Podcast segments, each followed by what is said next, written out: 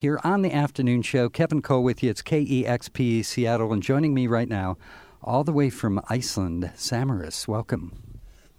Thank you. It's great having you here. We'll chat in a bit, but uh, how about a couple songs?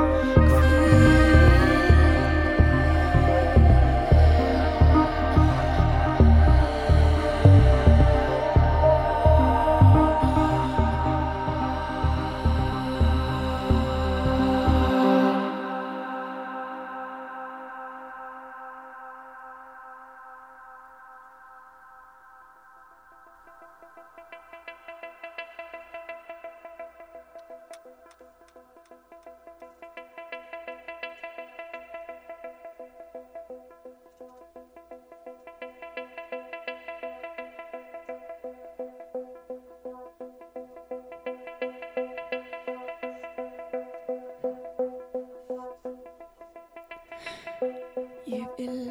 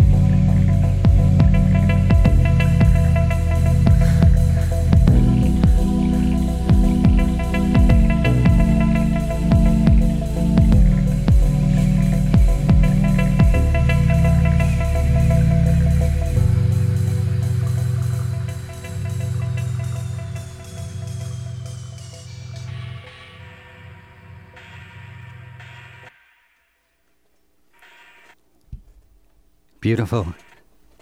Thank you. Thank you. Samaris live on the afternoon show, KEXP. Jofrider Auslong.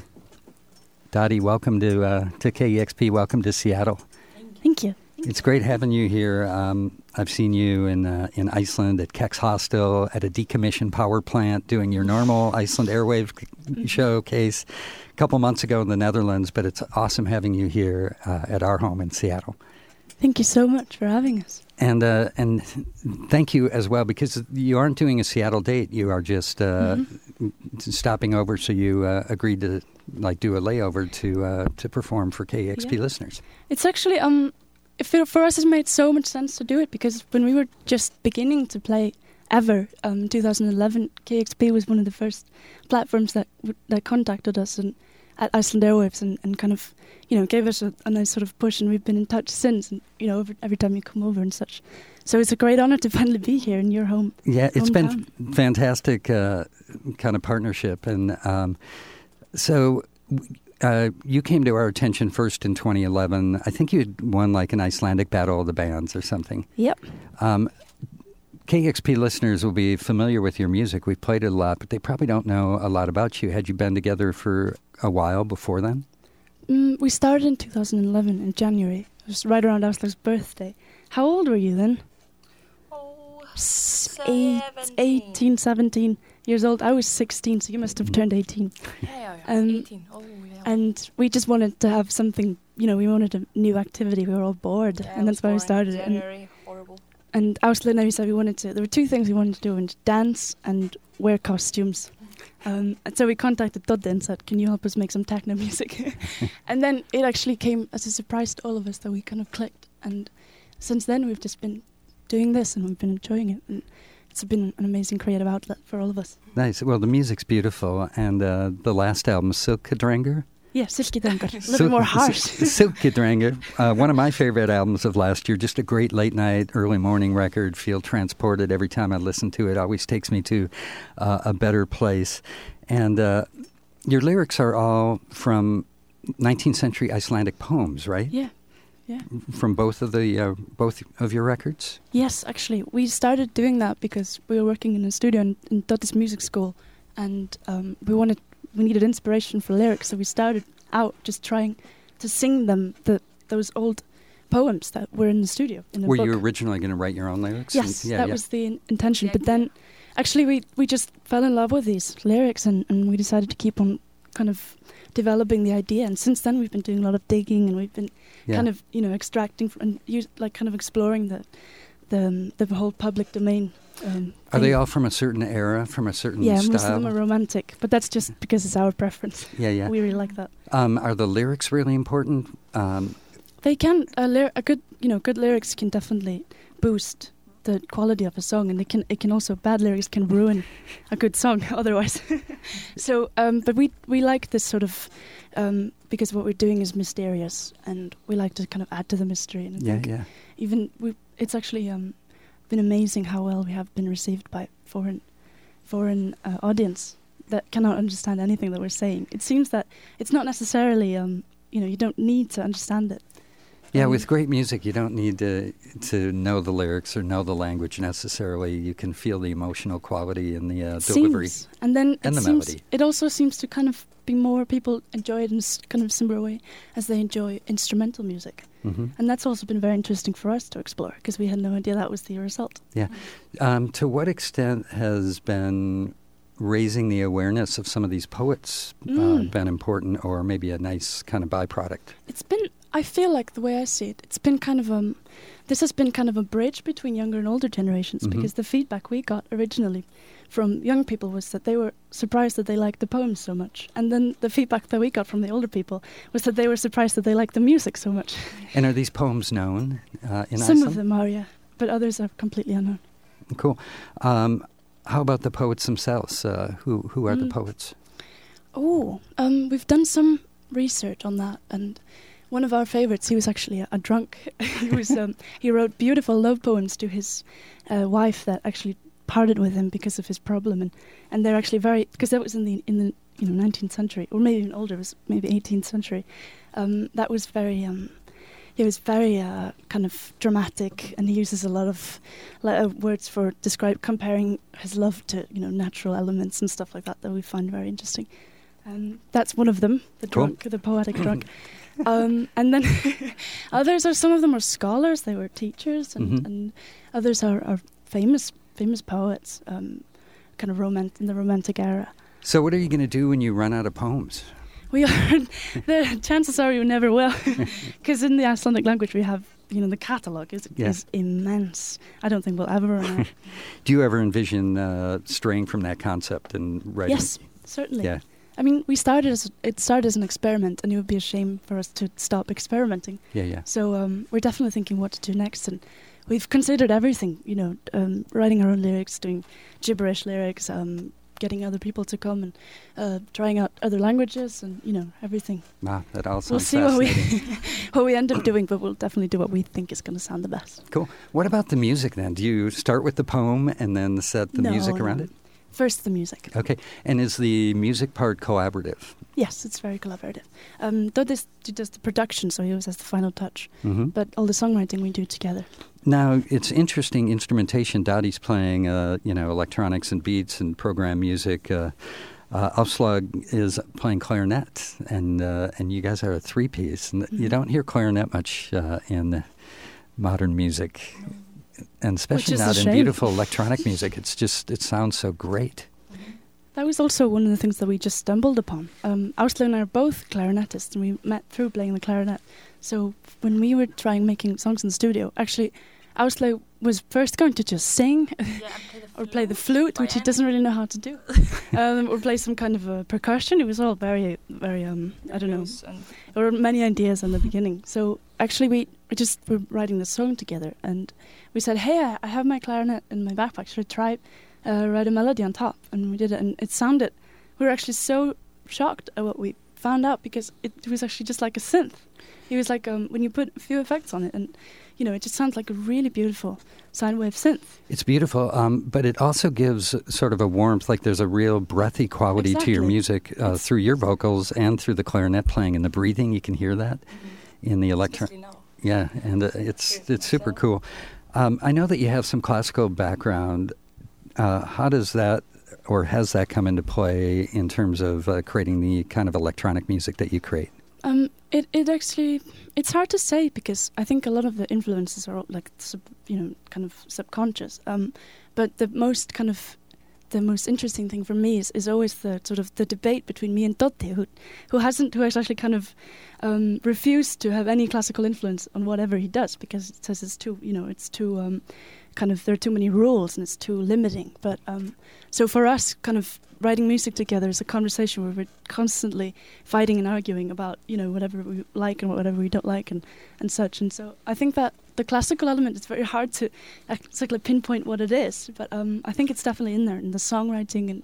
And in the way we kind of think about chords, because we've had to, we've had to do a lot of harmony and, and Mhm. counterpoint and such. So I mean, it must have an effect, even though at the moment it's very hard to say exactly what it is. Samaris live on the afternoon show here on KEXP Silkidrangar. I'm trying to do it really hard no, you're now. good. You're good. um, is the uh, the newest album? There was an album before, a self-titled album that uh, combined the first two EPs, Mhm. and the the two songs we just heard were from the new album. Yes, And you're going to play a couple now from the uh, Exactly. the, the playing two EPs. songs from the first EP. We have uh, one from the first and the other from the second. Yeah. Very cool. And um, before we get to those, are you working on new music yet? Yes, we are actually. Um, we're kind of doing it every now and then whenever we, we have time and everyone's in the in the right mood. And and um, but so far, what we have come to find is we're writing all these kind of melancholic trap beats with a tropical influence. Uh, I won't say any anything else; it will change drastically. But that's Yeah. what we got at the moment. Cool. Samaris live on KEXP. Want to uh, go for it?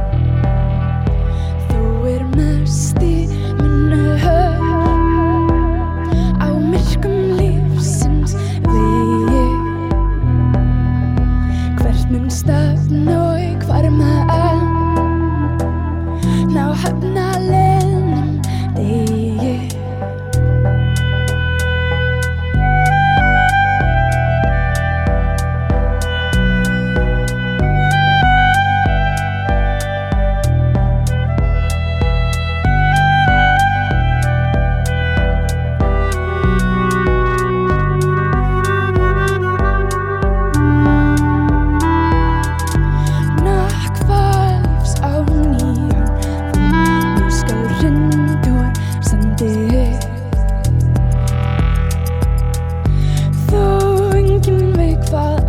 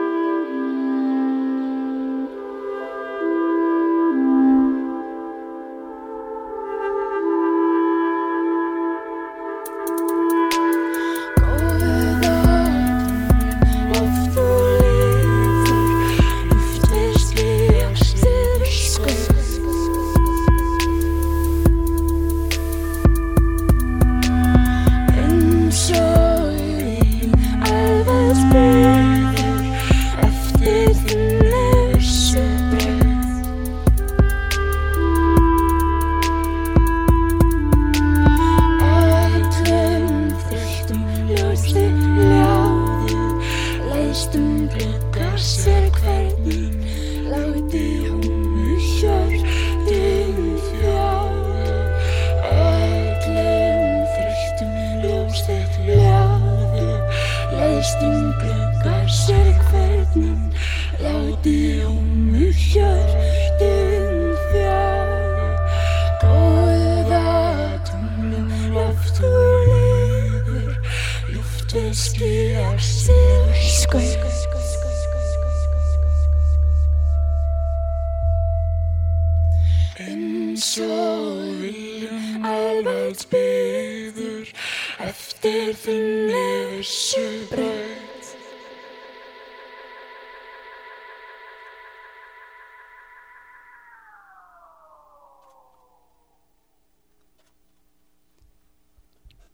Samaris Live on the afternoon show, KEXP sounding absolutely beautiful.